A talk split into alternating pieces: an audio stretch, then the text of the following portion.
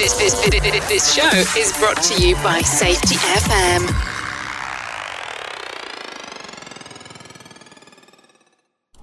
The following program is rated for mature audiences and may contain adult language, adult situations, and frank safety discussions. The names and certain details have been changed to protect the safe and the unsafe, but believe me, every item in here is true. Good morning and good evening, whatever time zone you're in. This is Safety Wars. We were a little bit delayed in getting out a podcast this week. We call this OSHA Outreach and Training Season. So, this time of year, usually May, no, may start March, April, and May, and now that things are opening up again, we're getting a huge demand for outreach training, whether it's general industry, construction, maritime, and every once in a while, disaster response. We're going to be teaching a disaster response worker class in the uh, next couple of months. So there's a lot of questions with these classes. What exactly is an OSHA outreach class? An OSHA outreach class is a class that is taught by an OSHA outreach instructor. Those are people who are authorized by OSHA and they have a training program for it. The uh, modern training program for it is that you have to take a week of a whatever standard you're in. So, for example, you're in construction, you take a week of construction standard classes, and then you take an OSHA outreach instructor class where they teach you how to be an instructor. Same thing with general industry and shipyard or maritime training. So, construction, that's pretty simple. You have the 10 hour construction and the 30 hour construction outreach. General industry, same thing 10 hour outreach, 30 hour outreach. For maritime, it gets a little bit more complicated, I guess is the correct word for it, where you have three different areas. You can have a shipyard, marine terminal, or long, you're a longshoreman, long, or longshore woman for that matter. And those are three separate training classes. And they're each either 10 or 30 hours. And then you have the disaster response worker class, which is either seven and a half or 15 hour classes.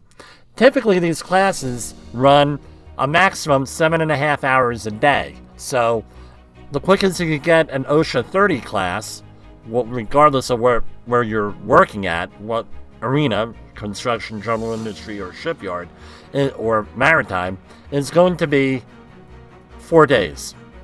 A 10 hour class is going to be two days, right? Usually five hours a day.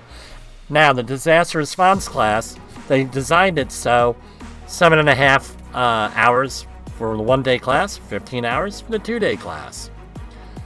Now, we used to get phone calls all the time. I don't know if people were trying to be funny or what have you. How many hours does a 30 hour class take? How many hours does a 10 hour class take? And the obvious answer either 30 or 10 hours. But they'd say, well, you know, we know a guy, or we know a person, or we know someone who is giving out 10 hour course cards, and we only attend like two hours or 30 hours, we can do it in one day. And I tell them, hey, look, that's nice that they do that. Not really nice because, you know, that's like illegal to do. And if you're doing that, that's like fraud. And then they immediately hang up the phone. So, obviously, 10 hour course, 10 hours, 30 hours, 30 hours. What does the course entail? So, usually three parts. You have required topics. So, for uh, general industry, you would be like walking working surfaces. All of the programs except disaster response have introduction to OSHA, things of that nature. Then you have some elective courses and some optional courses. And every one of these classes is supposed to be tailor made for the audience and for the people that you're with. So, for example, in the construction arena, you may or may not have a class or a section of the class that includes the 1926 1200 regulations, specifically on construction confined space entry. Some classes may have it, some classes may not. This is why these classes, they're not actual certifications, they are actually outreach training awareness courses. Even the 30 hour courses, they're all awareness courses. Certain jurisdictions, New York City being one of them, require the 30 hour course in construction through the Department of Buildings, things of that nature.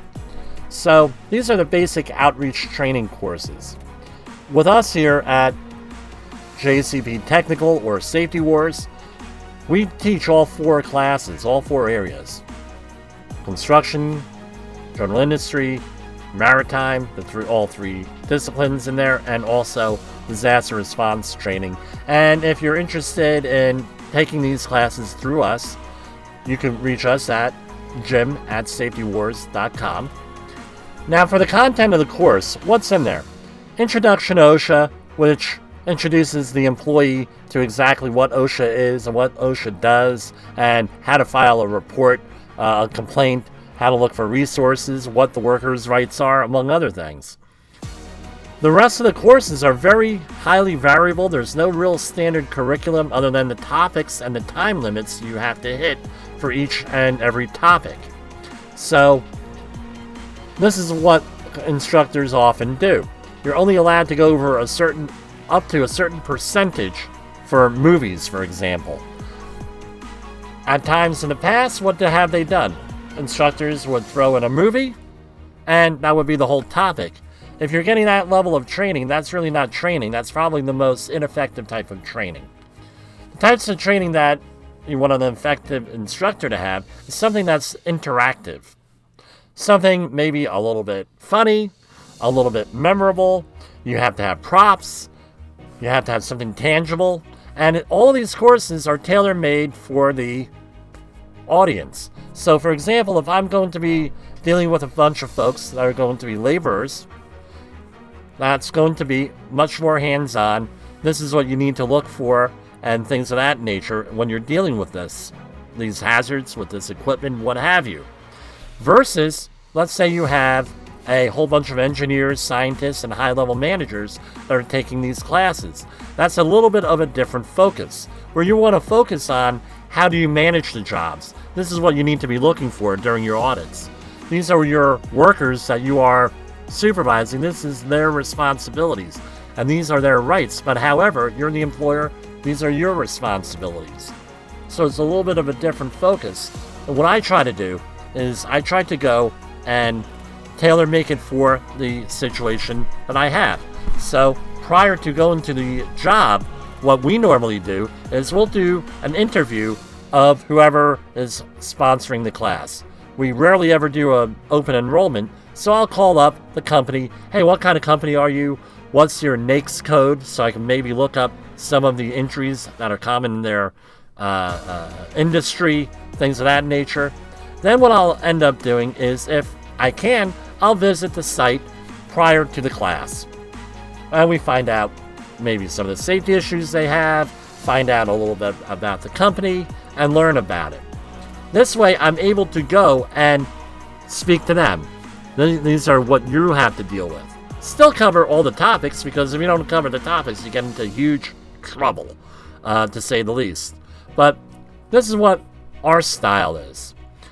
If you're not getting that kind of insight, that type of engagement, then you have to ask why. You have to ask your trainer, hey, and let your trainer know, hey, what's going on here? Do you want to know what we do actually do here? And this sort of thing. This is one of the advantages of having an in person trainer. Or if right now they allow it today, but they may not allow it in the future, where you're able to deliver training online with special permission, like via a Zoom platform or any other platform. Right now, there's a handful of trainers that are doing all of their training online. It was approved many years ago. There's like a uh, I won't mention the names, but you sit there and it's like the old fashioned film strip from the 1970s, where you go in there and they read off a PowerPoint and then it advances to a next PowerPoint presentation. And these and then they have verifications and everything. My issue is this one, the clip people just click through. I know of a case where there was a student at Drexel who did this with continuing education programs for attorneys, and she got caught doing this. Just uh, attorneys would hire her, and she'd just go through and click through and everything else. Eventually, she got caught, and the attorneys had big issues because they paid her to do this. So that's what you need to be aware of. The other thing is this. Most employees, even if they're no, if they're honest, they go through this program, they don't actually absorb anything because it's very boring. That's why you have to have engaged, in person, as much as possible training. The other thing is this on these online programs, the employees don't actually finish those types of programs. So you just have PowerPoints and you have a recorded voice and things of that nature. A lot of my business in the past has been hey, my employees started this course, whether it's HAZWOPER, an outreach course, uh, through online, and it's all pre recorded. It's an online uh, program, but they got through 10 hours and couldn't handle it, and it was a waste of time. This is the advantage of using a live instructor with all of this stuff. I'm not saying get rid of online stuff, but no, use it appropriately and don't expect someone to sit there for 10, 30, or 40 hours to watch this stuff. So, develop an effective training program, be engaged. That's how you're going to win the safety war. In part, is through training. And training that's relevant, training that may be exciting, engaging instructors, a couple of stories, things of that nature thrown in there. For Safety Wars, this is Jim Polzel. The views and opinions expressed on this podcast are those of the host and its guest and do not necessarily reflect the official policy or position of the company. Examples of analysis discussed within this podcast are only examples. They should not be utilized in the real world as the only solution available, as they are based only on very limited and dated open source information. Assumptions made within this analysis are not reflective of the position of the company.